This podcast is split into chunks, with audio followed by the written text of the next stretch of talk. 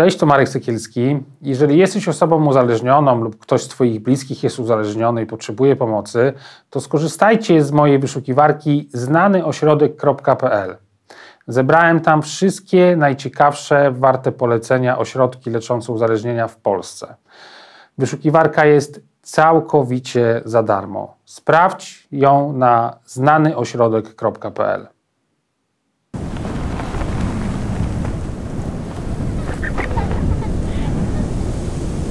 Ten program oglądasz dzięki zbiórce pieniędzy prowadzonej na patronite.pl ukośnik sekielski. Zostań naszym patronem. Mam na imię Marek i jestem uzależniony od alkoholu. Chcę pomóc innym chorym osobom, bo alkoholizm jest chorobą, którą można leczyć. Jeśli więc znasz kogoś, kto potrzebuje pomocy, to zachęć go do posłuchania tej rozmowy. Dzień dobry, zapraszam do wzięcia udziału w moim programie. Można się ze mną skontaktować przez adres, e, przez maila podanego w opisie tego odcinka na kanale YouTube. Można mnie również znaleźć na Instagramie, TikToku i na Facebooku. E, I zachęcam do subskrypcji kanału, do komentowania tego nagrania. Temat dzisiaj, który poruszymy z Joanną Flis jest bardzo ważny, bardzo na czasie i wiem, że dużo z Was, widzów i widzek, patrzycie na ten, na, na, ten mój program i na te sprawy, które się tu pojawiają, jakby przez pryzmat y, swojego współuzależnienia, bo o tym będziemy mówić. Joanna jest, y, jesteś psycholożką. Psycholożką. Psychoterapeutką. Psychoterapeutką. E, I autorką książki Współuzależnieni, która e, niedawno się pojawiła e, w księgarniach. No, temat, tytuł, tytuł wskazuje na, na tematykę.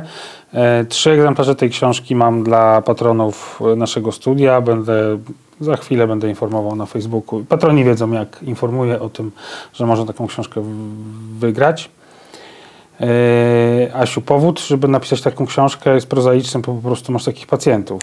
Mam takich pacjentów i chciałam trochę rzucić światło na ich problemy, opowiedzieć trochę ich historię, historię też wychodzenia ze współuzależnienia i być może zrównoważyć um, taki dyskurs publiczny na temat uzależnienia.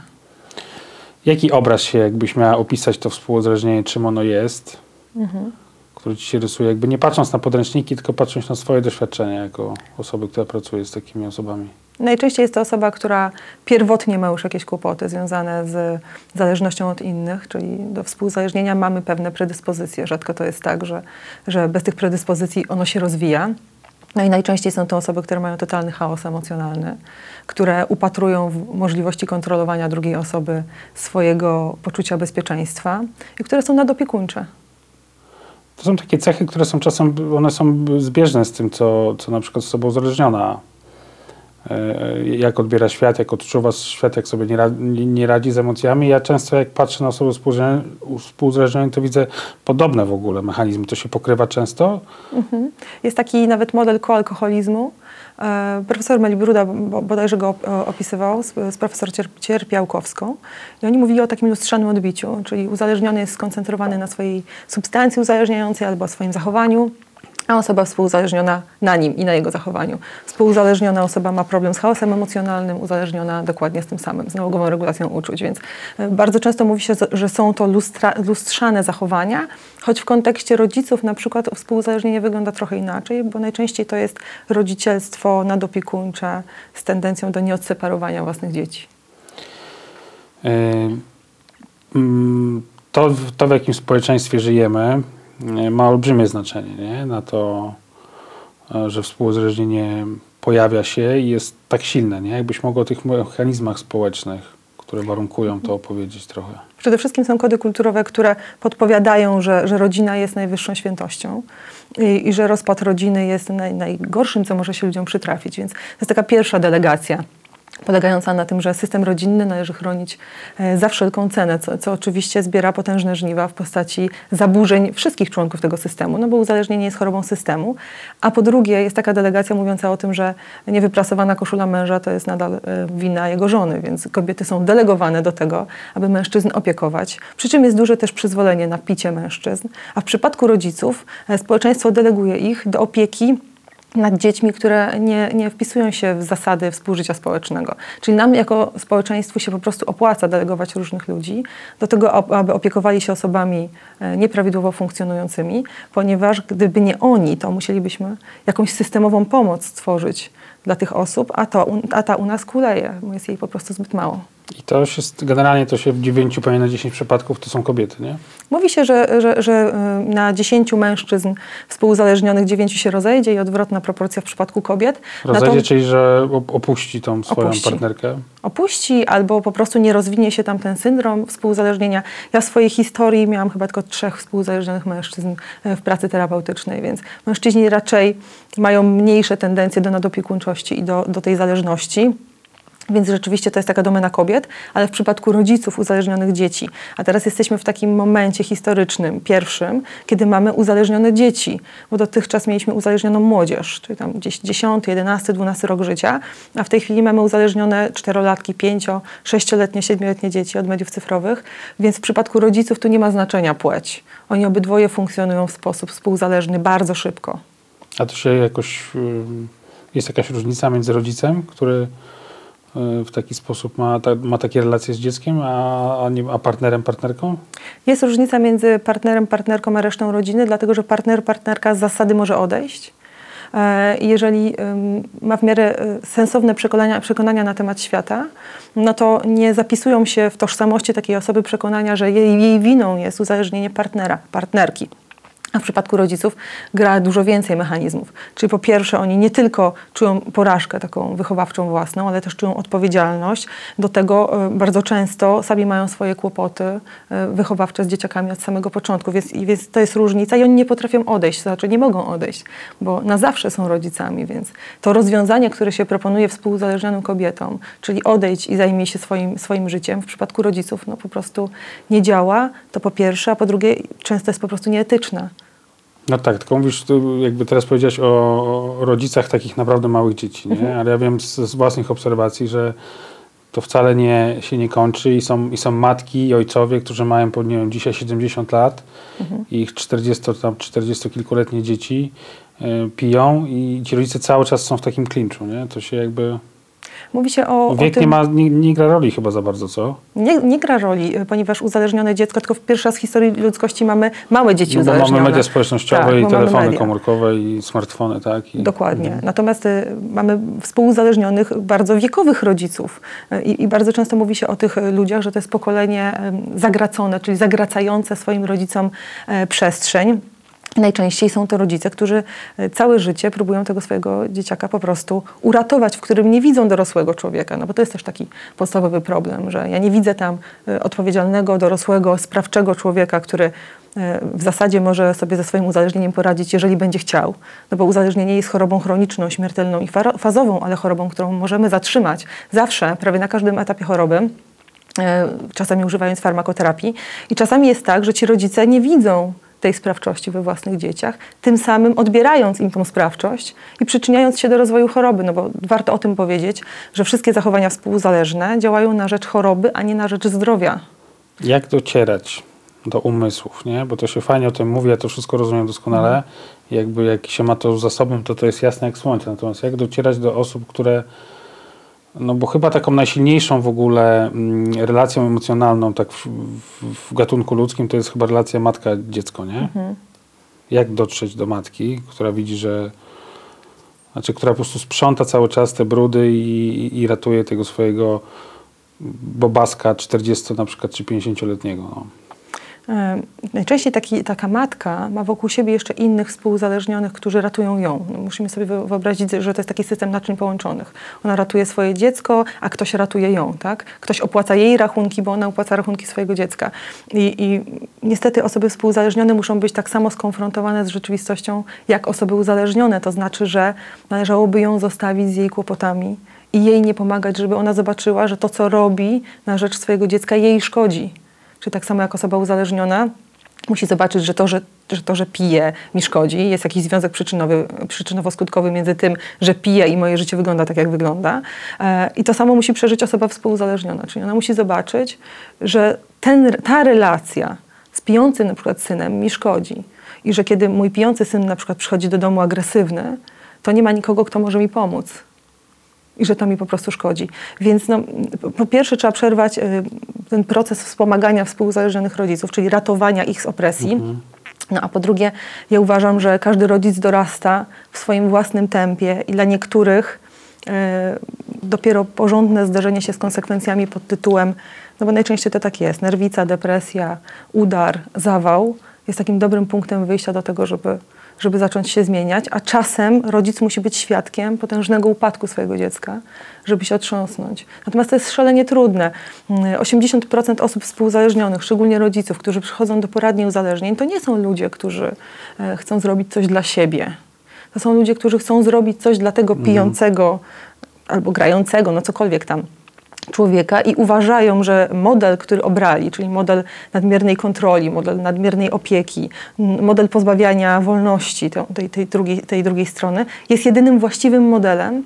I ja często spotykam się z tym, że na samym początku pracy terapeutycznej, gdy zbyt szybko konfrontuję z tym zachowaniem współzależnym, to osoby współzależnione myślą, że się po prostu nie znam na tym, co robię. No jak, no, jak, nie, nie, jak to nie mam sposobu na to, żeby przekonać y, pijącego, żeby nie pił? Nie istnieje taki sposób. Ludzie są też wolni i mają prawo podejmować decyzje w swoim własnym tempie. Nasza odpowiedzialność jest odpowiedzialnością nie za, ale odpowiedzialnością wobec. Odpowiedzia- odpowiedzialność wobec oznacza, że ja nie robię rzeczy, które dają komfort picia tej drugiej stronie. No i muszę się dobrze zastanowić, czy to, co robię, daje komfort picia. Jeżeli spłacam długi, jeżeli sprzątam, jeżeli tłumaczę, załatwiam zwolnienia z pracy, no to daje komfort picia. I wtedy jestem odpowiedzialna za rozwój choroby. Y, Jest y, y, partnerom czy partnerkom jest trudniej? Czy, czy rzeczywiście ci rodzice są najbardziej uwikłani, nie? Bo to jednak no, dzieci się nie wybiera, nie? Za partnera można zmienić, dziecka to już nie bardzo. Dziecka nie bardzo. Rodzice są najbardziej uwikłani w mojej opinii, szczególnie rodzice małych dzieci, którzy nie mają narzędzi, takich zasobów wychowawczych, które pozwoliłyby w jakiś sposób zapanować, bo rzeczywiście tutaj trochę trzeba zapanować nad tym e, kompulsywnym, nałogowym zachowaniem dziecka. Potem najbardziej uwikłane są kobiety, no bo one są kulturowo uwikłane w rolę, w rolę kogoś, kto musi nieść swój krzyż. Uwikłane są w cały mit Matki Polki, której zadaniem jest utrzymać gniazdo w całości, bo, bo tylko w takim gnieździe Podobno dzieci wychowują się prawidłowo, co kompletnie nie jest prawdą. Dla dobra dziecka jest. dla dobra dziecka no, to jest kompletna, tak się uśmiecham, bo to jest kompletna bzdura, ponieważ dla dobra dziecka dom powinien być miejscem bezpiecznym i, i badania pokazują wyraźnie, ludzie nie muszą e, być przekonani co do moich poglądów, natomiast badania wyraźnie pokazują, że dzieci e, tracą wtedy, kiedy się jest przedłużający konflikt w rodzinie, nie wtedy, kiedy jest rozwód. To nie rozwód jest, e, jest problemem, to nie rozejście się jest problemem, to fala przemocy albo takich nieprawidłowych zachowań Bo dzieci, bo dzieci są bardzo świadome i one, mimo że mogą być cicho, nie, to, to chłoną jak, jak gąbka i nieważne, czy Mhm. mają 5 lat czy 10, to wiedzą, że coś jest nie tak. Nie? No, dzieciaki ratują system, bo w terapii systemowej mówimy, że e, system, e, czyli rodzina, jest jak, taka, jak takie koło, w którym każdy e, gra konkretną rolę i to, ta rola przypisana jest utrzymaniu systemu, czyli jego powiedzmy funkcji opiekuńczo-wychowawczych, tak, takim językiem mm, mówiąc. I teraz, jeżeli dzieci są w tym systemie i ten system kuleje, no bo daj bar- bardzo taki prosty przykład. Ojciec pije, matka zajmuje się piciem ojca, nikt nie zajmuje się dziećmi. No to te dzieci, dzieciaki podejmują rolę dorosłych. No i to jest właśnie syndrom DDA. One się parentyfikują, stają się małymi dorosłymi i podejmują różne, często e, potrzebne systemowi role do tego, żeby ten system po prostu się nie rozpadł. Więc cała koncepcja systemowa jest dość brutalna. Ona mówi o tym, że jeżeli należysz do grupy e, rodzinnej przede wszystkim, to musisz bardzo uważać na to, czy przypadkiem nie jesteś trybikiem, który utrzymuje ten patologiczny stan. Ten system DDA coś ma takiego w sobie, tak? Ze współuzależnienia? Dokładnie. E, Bardzo często jest tak, że te osoby, które mają syndrom DDA w dorosłości, mają cechy syndromu DDA, bo nie lubię tego określenia, że, że są DDA, tylko mm, mają cechy DDA, to bardzo często te cechy DDA delegują do podjęcia później w przyszłości roli osoby współuzależnionej albo osoby uzależnionej, bo w pewnym sensie taka osoba ma jakby we krwi e, walkę o przetrwanie systemu, nawet jeżeli wszyscy w tym systemie e, tracą, nawet jeżeli nikt nie jest szczęśliwy. Dobrze, teraz porozmawiajmy o tym, jak może zdrowo wyglądać ta relacja, nie? Z, z, z osoby współuzależnionej z osobą uzależnioną. I może skupmy się, nie wiem, czy to można potraktować tak samo tego partnera pijącego, czy partnerkę, a, a dziecko małe, bo na samą inaczej. myśl to mi, to mi się właśnie jeżą włosy na głowie, czuję jakiś taki opór, że to jest niemożliwe, żeby... No ale powiedz, jak to, jak, jak, jak, tworzyć te zdrowe relacje po prostu, no. Okej. Em, Można z każdą osobą stworzyć zdrową relację, co nie znaczy, że ta relacja zawsze zdrowa oznacza bliską. Bo czasem, jeżeli mamy do czynienia z osobą uzależnioną, która jest sprawcą przemocy, e, albo która ma już tak długą historię picia za sobą, że nie ma szansy korzystać z empatii, to najzdrowsza relacja polega na tym, żeby utrzymać bardzo zdrowy i daleki dystans. Nie? Więc zdrowa relacja nie oznacza, że jesteśmy bardzo blisko. Ale jeżeli ktoś chce tworzyć tą relację z osobą uzależnioną, e, no to musi nauczyć się stać na własnych nogach. To jest jakby taka w przypadku partnerów, partnerek, to jest najważniejsza lekcja i najważniejsza zasada. No bo tu nie ma y, żadnej gwarancji. Uzależnienie jest chorobą nawrotów. Więc po pierwsze muszę rozpoznać te zachowania, które wzmacniają uzależnienie, czyli nadopiekuńczość, nadmierną kontrolę, przejmowanie odpowiedzialności za drugą osobę. A po drugie muszę się nauczyć zajmować sobą wtedy, kiedy ta druga strona ma nawrót na przykład, tak? albo kiedy musi iść na meeting kilka razy w tygodniu. Bardzo często partnerki na początku są zadowolone, a później są wściekłe na to, jak wygląda struktura e, wsparcia e, osób uzależnionych, więc żeby być z A to osobą... polega na tym, że pojawia się jakaś zazdrość, albo wściekłość, no wściekłość na ogół coś przykrywa, nie? Czasami jest tak, że one. No to jest parę takich rzeczy. Weźmy najbardziej e, prosto mężczyznę uzależnionego. Kiedy on zaczyna się leczyć i, i trafia z powrotem do systemu rodzinnego w takim procesie leczenia, to po pierwsze nie ma narzędzi regulujących własne napięcie, ale też system nie ma narzędzi regulujących. No bo ten system zawsze działa od napięcia do ulgi, więc w pewnym momencie no, tego nie ma, tak? Więc jeżeli nie ma sposobu na osiąganie ulgi, awantura albo zapicie jest takim sposobem, no to pojawiają się inne sposoby i najczęściej to są awantury. E, Często mężczyzna, który wraca po, po, po leczeniu, chce podjąć roler ojca. No i taka kobieta współuzależniona, która z jednej strony jest ofiarą, ale z drugiej strony bardzo potrzebuje tej roli, żeby być ważną, żeby być... potrzebną, tak? bo, bo często współzależnione są jednak nadkontrolne i chcą dzierżyć władzę. No i bardzo często tu jest walka o tą pozycję samca alfa. To, to Margasiński zrobił takie badania, które wyraźnie to pokazują, że dobrostan dzieci spada. Na odwyku jak pracowałam, to często były takie opowieści. Pacjenci jak wychodzą z odwyku, to robią o, OPT, czyli osobisty program e, terapii, taki na cały przyszły rok. I to, jest, to, to pięknie obrazuje c- całą relację ponieważ rza- rzadko kto w OPT uwzględnia e, potrzeby swojej rodziny. Czyli nagle wychodzę z odwyku i piszę, że będę odrabiał z dziećmi lekcje, będę trzy razy w tygodniu chodził z młodszą córką na basen, będę z żoną robił sobie tam kolację przy świecach, będziemy chodzić do kina, teatru. No ale po tej drugiej stronie jest jakaś rodzina, która ma pretensje, która nie została jeszcze przeproszona, która się boi, która nie chce zmienić swojego stylu życia pod, pod trzeźwienie. No i to generuje problemy.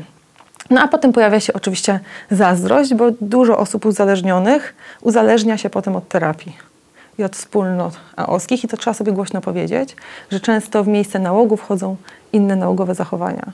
No więc na, na tym tle też się pojawiają kłopoty.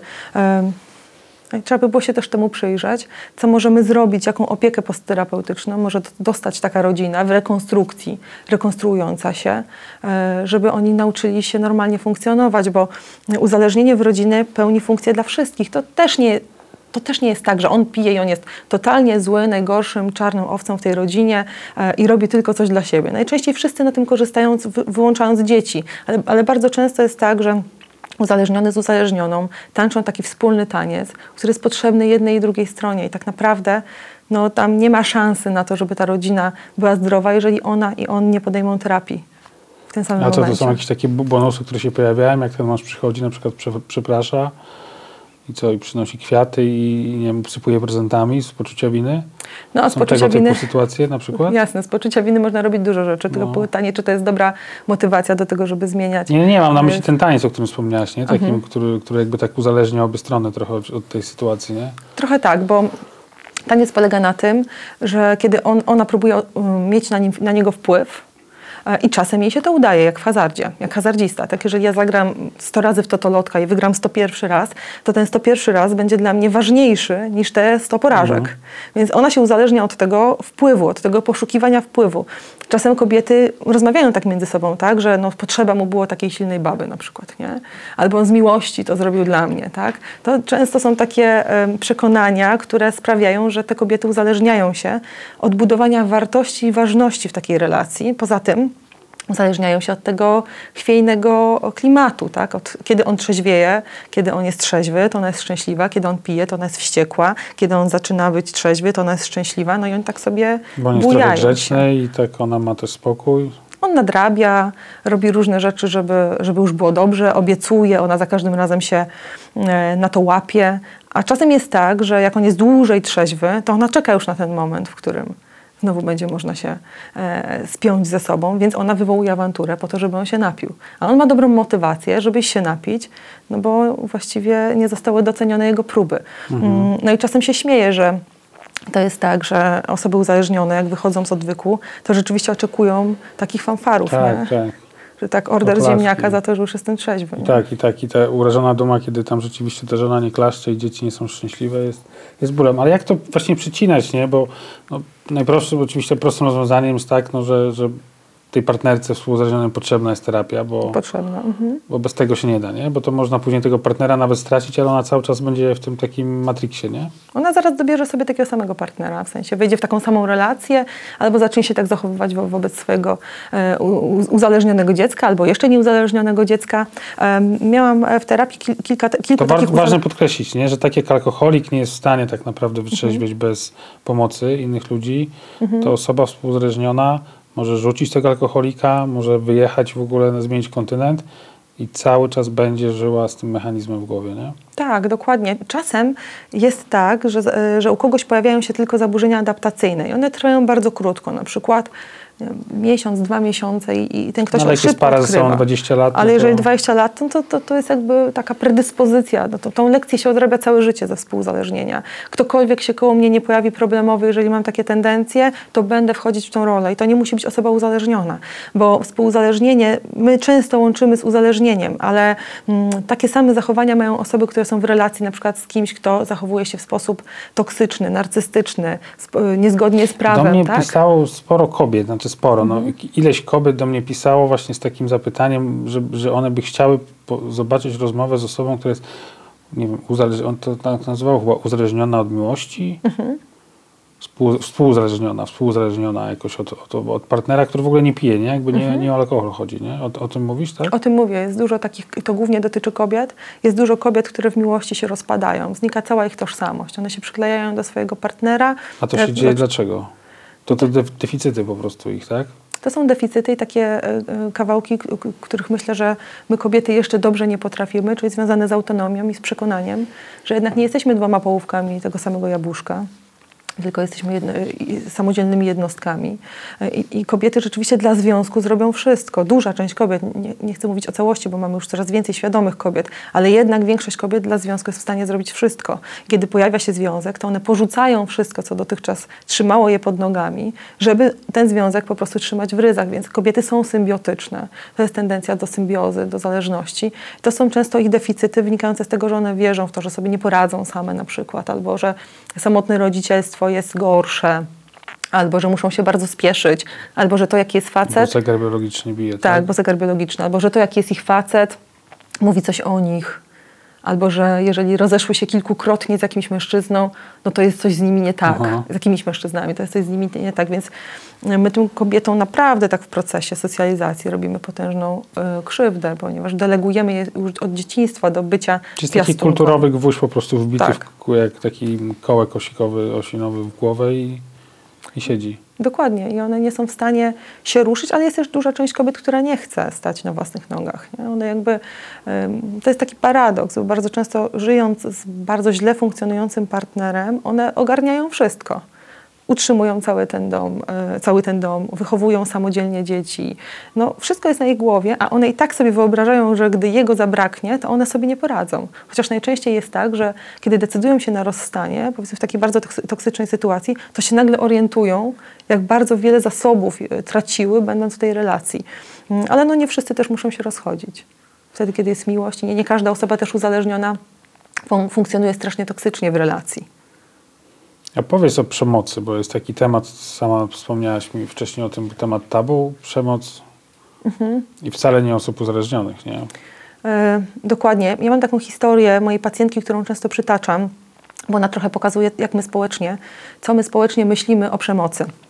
Mm, To była starsza pani, która była po, po um, udarze miała porażenie nerwu trójdzielnego na twarzy. Naprawdę bardzo starsza pani, wieloletnia e, przemoc, mężczyzna pijący, sprawca przemocy, psychopata po prostu, który robił potworne rzeczy w tym domu. I ona trafiła do poradni uzależnień bardzo późno, w wieku prawie 70 lat. Po tym porażeniu nerwu trójdzielnego wysłana przez psychiatrę no i wiele e, miesięcy pracowałyśmy nad tym, żeby ona temu mężczyźnie założyła taką klasyczną niebieską kartę, tak? E, żeby poszła do zespołu interdyscyplinarnego po pomoc. No i ona poszła do tego zespołu interdyscyplinarnego. Ja opowiadam tą historię, bo ona wzbudza we mnie tak, taki duży niesmak i też poczucie winy, że rzeczywiście uwierzyłam w to, że można ludzi namawiać do tego, że, że wszędzie otrzymają y, należną im pomoc. I ona tam na tym spotkaniu z zespołem interdyscyplinarnym usłyszała, że powinna przygotować kolację przy świecach dla męża i z nim o tym porozmawiać. I mm, to jest dramatyczna opowieść o tym, że my społecznie Często nie wierzymy ofiarom, często uważamy, że one wymyślają, albo delegujemy je do odpowiedzialności za zachowanie ich partnera. Dlatego ja w książce piszę o tym, że jeżeli jest przemoc, to tu nie ma dyskusji, to jest, twoim obowiązkiem jest odejść. Mhm. No ale jest też przemoc osób współzależnionych wobec jest uzależnionych, nie? I o tym się też... To jest temat tabu, no bo celu święca środki, nie? To wynika z tego, że osoby współzależnione przekraczają pomalutku różne granice, różne normy e, i myślą, że to jest e, zacne działanie, w sensie, że celu święca właśnie środki, do tego stopnia, że dolewają acze do alkoholu, dolewają proszku do prania do alkoholu, kradną pieniądze, biją tych swoich partnerów uzależnionych, wyzywają i stosują gorącą e, przemoc wprost. E, I musimy o tym mówić głośno, że to jest niedopuszczalne. To nie jest tak, że jak ktoś A jest... to robią, te osoby robią to po to, żeby co, uzdrowić tego człowieka, tak? Pomóc żeby on przetopić. Bo mu się to należy, nie? Bo jakby... E, bo nie rozumieją, na czym polega nauk i wydaje im się, że są uprawnione do tego, żeby okradać drugiego człowieka z ich wypłaty tylko po to, żeby on jej nie przepił.